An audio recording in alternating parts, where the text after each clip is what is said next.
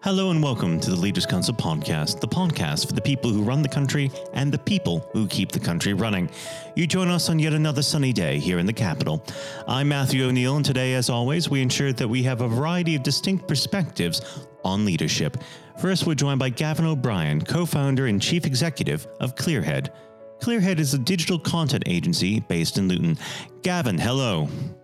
Hey, Matthew, how you doing? I am well. Thank you for coming on the show today. We might as well dive straight in. What does the word leader mean to you? Um, I think it can be very complex and also very simple. I think to be a leader is literally leading from the front uh, and being a good influence on other people to bring the best out of them.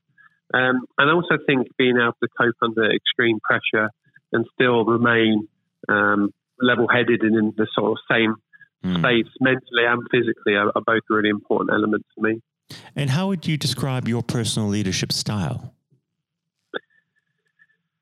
I only look back to when I was a kid um, and at school, when your first leaders obviously are your teachers. Um, and I think that one thing I learned very much was to the, the best teachers were firm but fair.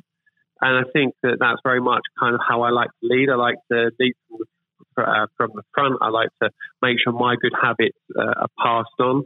I like to think that also, you know, there's a, a, lot of accountability. And I think that from what we have in, in our um, agency, it's very much a two way street that the team can hold me as a leader accountable. Uh, and that means also I can hold them accountable um, to, to stick their hand up. So I think that you know, that's very important, as well as being very understanding, because I think empathy is also a very important element of being a leader, also, uh, and putting all else aside and making sure that the team are both in a very kind of good state of mind, um, both in their personal life and also in their work life, because it goes hand in hand. Now, of course, you manage quite a decent amount of people. Um, with that, there are obviously challenges, and, and you said about keeping keeping uh, them in, in check mentally and uh, work wise. What's the greatest challenge in uh, managing a team to pr- create a productive workforce? I, I, I suppose as a, as a leader to, to, to, to manage a team, the biggest challenge is probably there's nowhere for you to hide. Um, mm. And I think that that often is you have to be a certain have a, a certain mindset to, to do that. Um, and I think that I suppose not all people who start a business are necessarily good natural leaders, and vice versa. Good natural leaders aren't necessarily great into the nitty gritty of uh, of business. Um, but I think that doing that, and you know, I suppose it's also like making making sure, especially from a creative agency perspective, is making sure you know, the challenge is keeping everyone motivated and inspired. I suppose um, you know there's some elements up and down the UK where there's beautiful areas, but you know, if you go to the States, there's lots of great inspirational parts. Like, you know, on LA, you've got the beaches or, you know, you've got hills or we haven't really got that. So it's constantly trying to make sure that um, we can try and inspire them to come up with some great creative ideas and keep pushing some kind of innovation. Now let's turn back the clock to when you first entered uh, the workforce. Uh, you mentioned teachers earlier on, but was there any particular influence in the world of work uh, that has shaped you as a leader today? Yeah, I mean, you've got the, suppose you've got the stereotypical um, entrepreneurs that people like, like you know, the Richard Bransons of this world. I think I also grew up very much and kind of historically um, loving someone like Nelson Mandela. I suppose I think just seeing how people can respond in a very empathetic way under the most extreme circumstances um, was was good to see. I think also, even I suppose for me growing up, uh, someone like Tony Blair was also you know a good influence it comes to just having the charisma, being very strong when it comes to what they wanted to do, um, and thinking, yeah, that's that's someone that you know, I, I, look up to, as well as in more recent times, I suppose, you know, someone like Barack Obama. Um, you know, I think that some of his uh, rhetoric and his kind of overall skills were just incredible, second to none. And I think that they're the type of people that I definitely look up to. I think the common thread there is uh, the ability to communicate. And of course, communication within the sphere of business is incredibly important. Uh, what happens when communication goes wrong?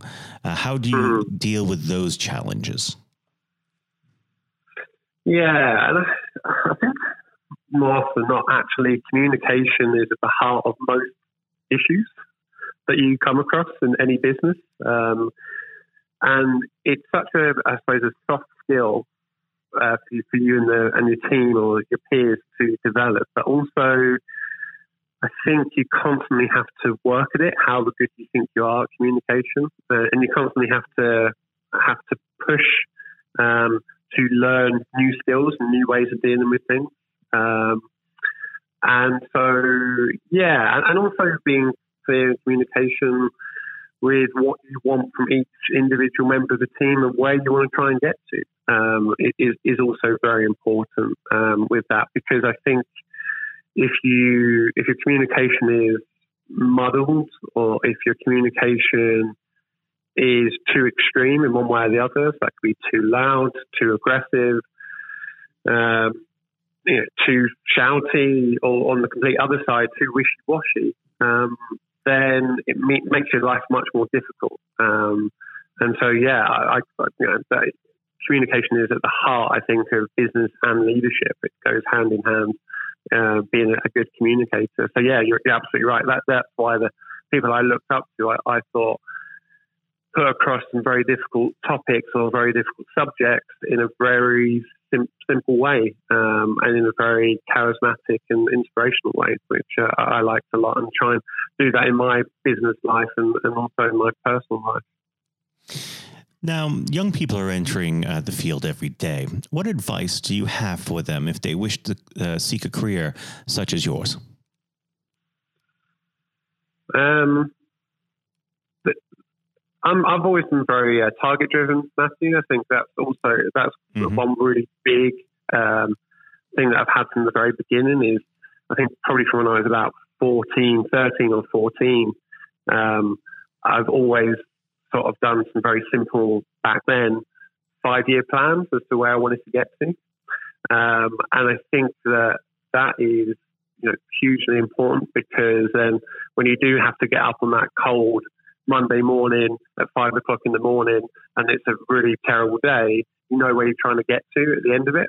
Um, but if you don't have then targets and goals, I think it can sometimes be difficult to motivate yourself in the kind of micro sphere of that day or that week.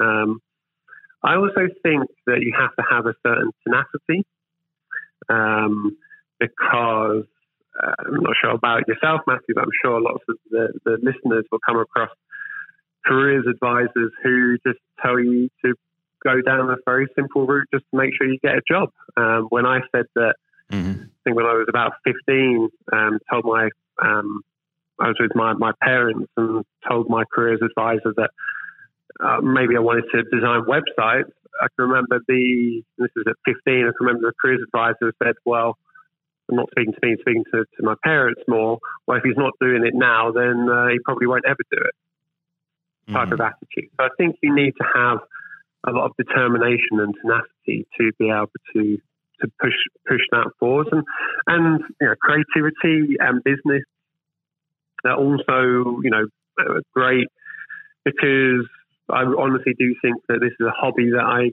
you know, am very fortunate enough to get paid to do and also be in control of most of the time. Mm-hmm. And I think that for anyone who's you know is younger looking to get into the, to the workforce. I think that for me, it's three important pillars. It's the you know um, passion, flexibility, and remuneration. And I always think they're mm. three really important elements to try and get a balance with all three. Um, you know, if you, you, can get paid all you want in the world, but if you're not passionate about it and you're working 24 hours a day, seven days a week, no flexibility, then that's not what you want um, or 99% of people won't want that. But on the flip side, if you're really, really passionate, but you don't get paid anything for it, then you're not going to be able to sustain it. So it's, I really find that they're, they're three elements of trying to find a balance between them three. Now, unfortunately, our time together is very quickly drawing to its close. But before I let you go, what does the next 12 months have in store for Clearhead?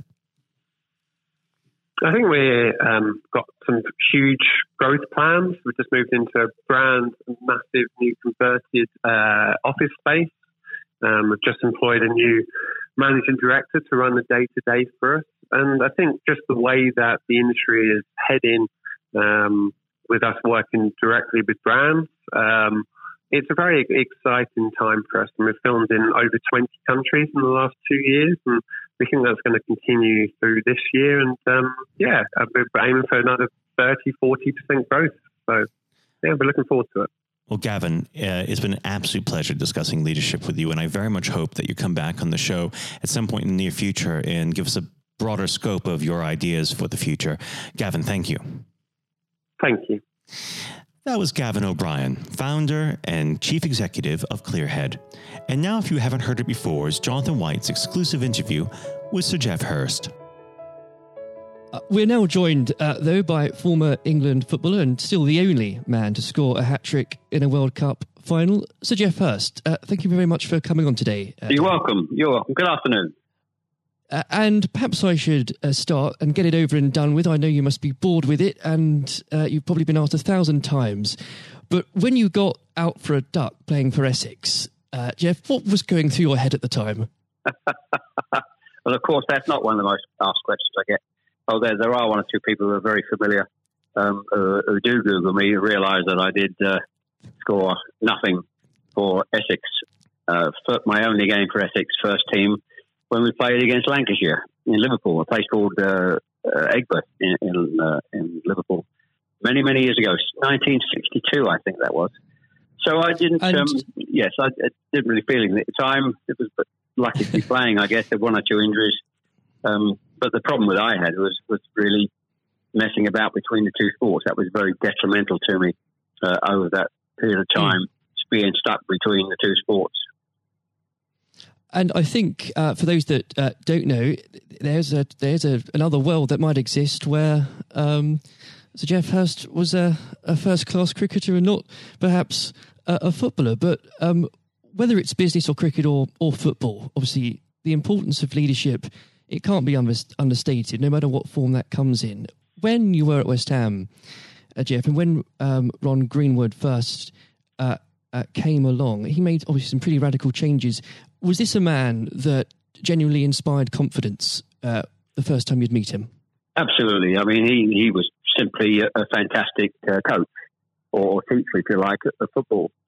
And uh, the, the quite always mentioned when we talk about Ron Greenwood, Harry Redknapp, who was played under him and has been very successful as a player and, and the manager over many, many, many years. He um, he's come across many coaches, of course, and managers during his time over years, I guess he would still say that Ron Greenwood is the best coach he had worked with. He'd worked with. So you're very fortunate. I think you, you, think you're lucky when you come across if you have a great teacher at school and a great coach as we had in Ron Greenwood, and of course a great manager in Alf Ramsey. So to come across people like that of that caliber can have a huge influence on your your career, of course, and, and then your life, and that's that's quite purely the case. Absolutely. And in those early days um, at West Ham, uh, with with a manager like like uh, Ron uh, there, it's also important to have uh, uh, confidence with your other players, and of course they become your friends. Who did you look at to at the time uh, when to inspire confidence in yourself? Was it Moore? Was it Peters? I think probably. Well, I was very fortunate to play with the caliber of the players I did again, again, extremely fortunate to play with you know, the captain um, of England and West Ham and Martin Peters, who was a fantastic player. And some, as far as Martin's concerned, I think sometimes he didn't quite get the uh, recognition he deserved. What a wonderful player he was. In terms of inspiring confidence, I always probably say that the biggest influence uh, for me, I guess, would be the captain Bobby Moore. Although he was only uh, about eight months older than me. He graduated through the system probably three or four years earlier. He played for England in 62, four years before the final when I played. And so he, he was more looked upon him more as a senior player, if you like, not as a, a guy with the same age group as me. And I looked at how he how he uh, trained, how he acted, how he behaved, and how he played. And so he he would say, I would also say he was a big influence on me. One thing I would say about leadership, uh, what I do I do understand clearly all walks of life, leadership is at the top is absolutely vital for a, a for a business, a football team, in any walk of life to be successful. And it's quite evident. I was in the motor trade for a long time as well, selling car warranties to car dealerships. And you could almost tell when you walked into the business, uh, in a, many of the car dealerships, you could almost tell from the moment you walked in by initial reaction, people came and welcomed you, that the business was well run or conversely not well run at all. And so I understand the, the, the value and quality of leadership. And that's why I'm very fortunate to be involved in my career in those early days with two two great leaders in, in Ron Greenwood and, and Alf Ramsey. Absolutely. And um, uh, since you've already uh, brought him up, uh, Geoff, I think it'd be remiss not to go a little bit further with that. But obviously, uh, after uh, at West Ham, your uh, playing came to the attention of Sir Alf Ramsey. Now, there's a man I'm sure when you walked into a room, you knew who was um, in charge. When it came to managing that England team, what was his style like, Geoff? Well, one thing, the first thing I say about Alf Ramsey, he's probably over my life the most powerful influence who had on me um, as a person. Um. Naturally, it happens to an extent because he's got your whole career in his hand. Whether he picks you for England or he doesn't pick you, it can have a, a great impact on your your career and, of course, your life. But yep. in that era, I was involved for six or seven years. He, it was quite clear who was the boss. He was quite very, very strict. Probably at the time, maybe overly strict, but at times you probably wouldn't get necessarily get away with it in, in today's football because it's changed dramatically in how you deal with with players then and players now. But he was the most powerful man I came across, and very few people and he, he was quite ruthless in getting people out he didn't want to be who didn't want to be part of a group, part of a team. It is important that if you've got a group of people, and that's in any walk of life, they're all singing off the same hymn sheet, and you don't have anybody that's griping or moaning about the system. And if you've got people like that in your organisation, one thing I have learned, and I've taken on my life, and my family, you've got somebody in a group that doesn't want to be part of it, you, you get them out. And Alf, I think, was was quite ruthless with that in his, his staff. And I think that's one thing, I, one of the most serious ones I think I've learnt over a long period of time.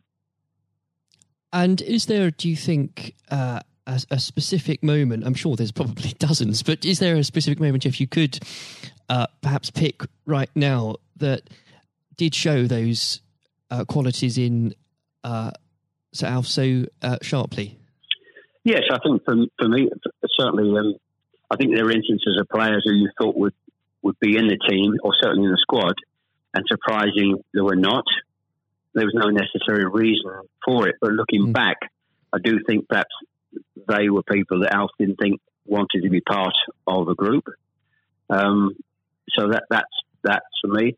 In terms of my personal view, I think that it looked prior to the um, World Cup that I was going to be playing um, in it only a few games before. I was I was playing, and I played with Jimmy Greaves in the game against Yugoslavia only a couple of months before the final. And it looked at that stage as if I was going to be, be playing in, in, the team. But uh, in a couple of friendly games, more friendly games before the final in Poland and uh, uh, Norway, I think, in Denmark, mm. I didn't. I played two of the four games, and I probably didn't quite replicate my my form that I been showing at West Ham and in the early couple of games for England. And he, he left me out in the first game of, of the World Cup against uh, Uruguay. He started off with Jimmy Greaves and Roger Hunt. So. I, I, had an impact of thinking I, at that stage, I looked like I was going to play and didn't start because of just a lack of form. I didn't play quite well enough to justify my position. And somewhat fortuitously, I only got back in the team because of a a nasty gash to shin um, on Jimmy Greaves' leg. And I think what you've said there, uh, Geoff, actually does sum that up really well. And more than that, whilst it's important to have that someone in charge with those qualities, it's almost useless if there isn't a strong and unified team behind them. And there really must have been moments, if maybe there weren't, but uh, let us know in that 66 competition, the prolonged pressure on all of you, you know, the weight of a nation, did it get to you? Oh, not for me personally, no. I, I think, and I don't, uh, not for me, not for a second. I think mm.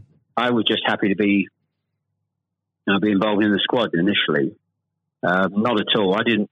You're not aware of the magnitude of the occasion, really. Looking back out, mm. so I never really felt. People talk about pressure a lot, and it's there, and people players talk about. People talk about it in life. I didn't really feel necessarily feel any great pressure pressure during the time I was there. And what is also important to say about Alf Ramsey, the people he, he left behind that, were left in the squad after he'd moved one or two players out, the squad were uh, a, a, bunch of very hard nosed, professional, uh, top quality people. And that was again the leadership that Al showed. He, he got people in together that were very, very strong personally. Um, uh, and I think that was part of the success we had. We were very, I always describe our, our group as hard nosed professionals. Um, we have some great players, but overall, they were great, hard nosed professional players um, and great quality people who we've kept in contact with, you know, over the years. And Geoff, I've got to ask, and I'm, I'm not making this up, I've genuinely heard that people do ask you whether or not you realise there were people on the pitch at that moment. I imagine you were busy on something else. Well, I, I did some theatre shows last year, they've gone fairly well, and we're going to do a series of uh, theatre shows. In fact, starting this week over the next uh, two or three months. And uh, at the end of the theatre shows, we have about 20 minutes where we uh, uh, allow the people in the audience to ask questions. And the, there's, I won't mention both, they're too long to talk about both questions. Um, one, the other one's a really stupid one. It's too long for me to tell you. It's absolutely ridiculous. but the, the, the other ridiculous question I get asked did I realise there were people on the pitch? And of course, I jokingly say, yes, I was just about to, to shoot to score the goal. And I looked round, put my foot on the ball, and looked round for a little while and said, oh dear, there are six or seven people running on the pitch. so that's, uh, I've had been asked that once at one of the theatre shows. so I joke, make a joke about that and saying, yes, I put my foot on the ball and waited, just had a, look, had a glance around, you know. Maybe it does prove there are things that, such as stupid questions, really. Um, oh, yeah, there, are, there certainly are. I've got another one which I won't bore you won't be too long to tell you. Uh, I was in a Jersey or Channel Isle, Jersey or Guernsey, uh, two or three mm. years ago, and most stupid, irrelevant questions absolutely nothing to do with football whatsoever, which uh, was absolutely. But I can use that now because it, it is quite funny. well, maybe another time then. But we. Um, uh, well, you want me? I, I can tell you if you want. You want? You got time? I can tell, I tell you if you want. Geoff, go on, go. I think I, it would be silly if I said no at this point. Okay, so I was uh, doing a, a, at a dinner in in the Channel Isles, three or four hundred people, black tie dinner, uh, guest of honor. Mm. On this occasion, I was speaking for about twenty minutes, then allowing uh, questions from the audience at the end of the evening. And there was usual football questions, and then all of a sudden, I had a, was somebody at the back who who asked a question. I didn't quite hear what he said. He didn't have the microphone with him. So I said, I didn't hear what he said. Can you please give mm. this chap the microphone so I can hear clearly what he said? So the chap had the mic and he said, When a turtle loses its shell, is it naked or is it homeless? Right.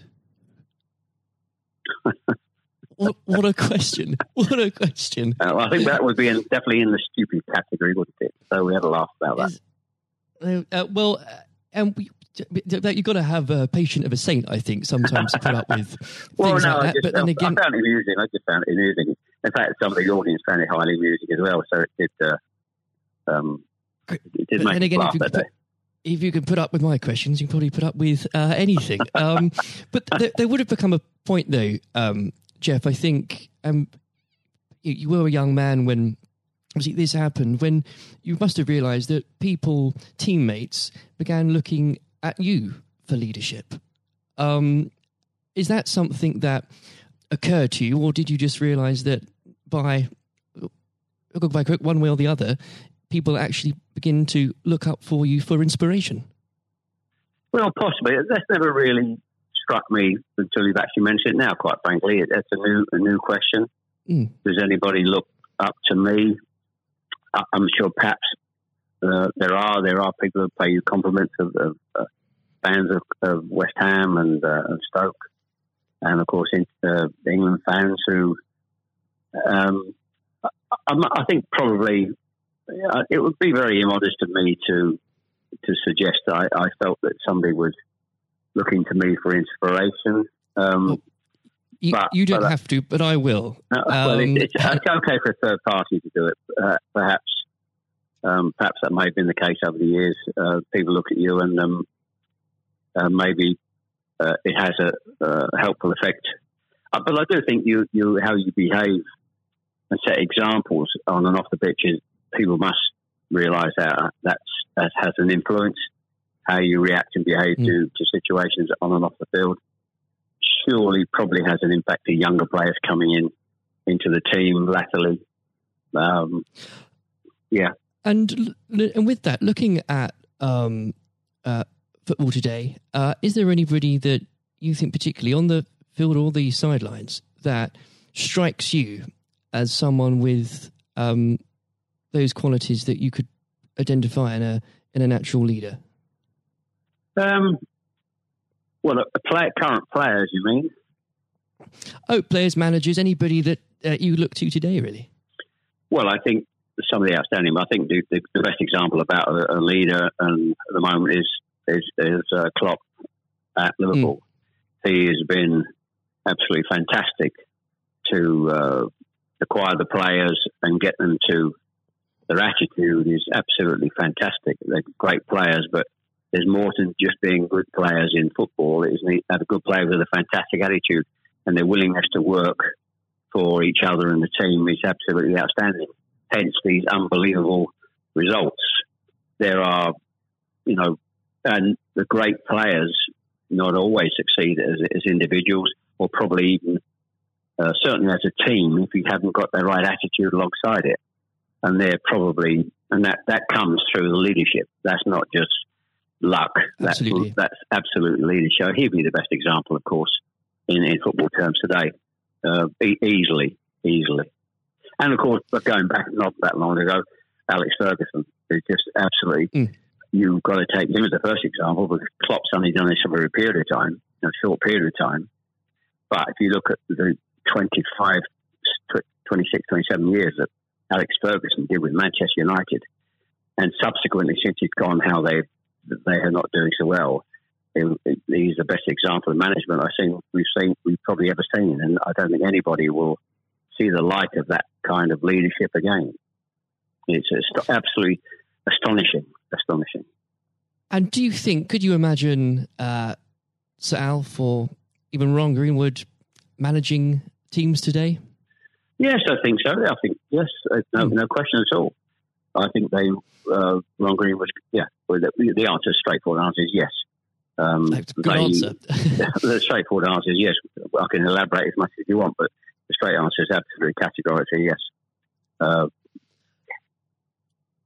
and with um, I know uh, if we could talk about this probably for the next hour or so, but um, I'm conscious of the um, time. Um, looking um, back uh, through your um, playing career, perhaps especially um, your time uh, for England, who was it uh, that struck you more than anyone else on the pitch uh, that displayed qualities of not just leadership but uh, companionship and and level-headedness that you think that have stuck with you all these years later?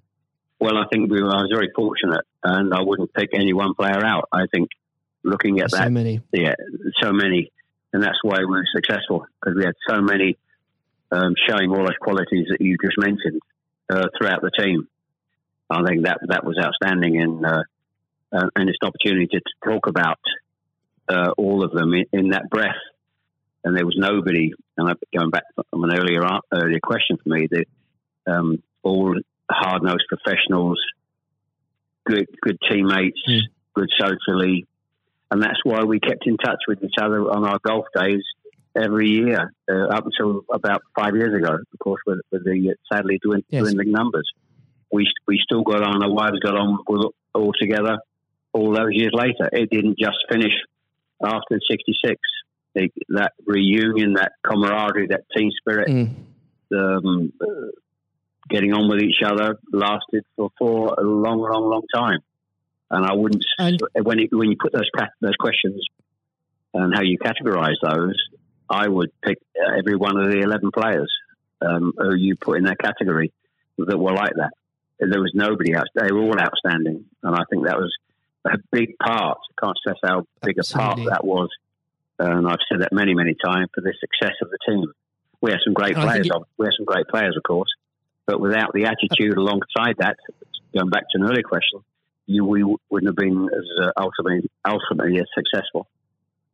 Exactly. Without that, you, the, the the whole will never be greater than the sum of its parts. But with it, yes, the word the word is team. The word is the word is team. Absolutely. And I always use the word team when I talk. Sometimes uh, together, everyone achieves more, and that that's the same in any walk of life. That, that's fundamental. And uh, lastly, uh, Geoff, looking if, if you were to uh, give advice, and whether this is in sport or business or indeed any other walk of life, what would you identify, if you can, as the key tenant uh, that you can't go without in terms of leading a team, no matter what that team is? Single mindedness, uh, single mindedness, dedication, dedication to the job, um, thinking about that that that role, that job in leadership all the time. It's a huge part of your life. It, you, I don't think you can switch off when you're in, in business at the top level or sport at the top level. You may, you know, have a, have a couple of weeks holiday, but I'm even sure if, if these top managers and lead, leaders in all walks of life are away on holiday on a beach somewhere warm, I'm sure there's not uh, they will not switch off for, for two weeks um, and completely uh, not think about their role as the boss of an organisation. And I think that's you're completely focused. You're always thinking about uh, things, thinking about improvements, and it's just dedication and uh, uh, tuning your life to being successful. Excellent. Well, Geoff, on that point, thank you very much for joining us today.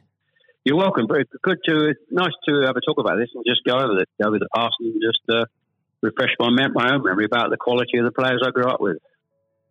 Excellent. Uh, another time, uh, it would be great to talk again. Thank, thank you, Jonathan. Thank you. This has been the Leaders Council podcast. Thank you for celebrating excellence in leadership with us. I have been your host, Matthew O'Neill. Until next time, goodbye. Thank you for listening to our podcast. The views expressed within the podcast do not reflect the views of the Leaders Council of Great Britain and Northern Ireland its parent company, or subsidiaries, members of staff, other guests, or any other person therein associated.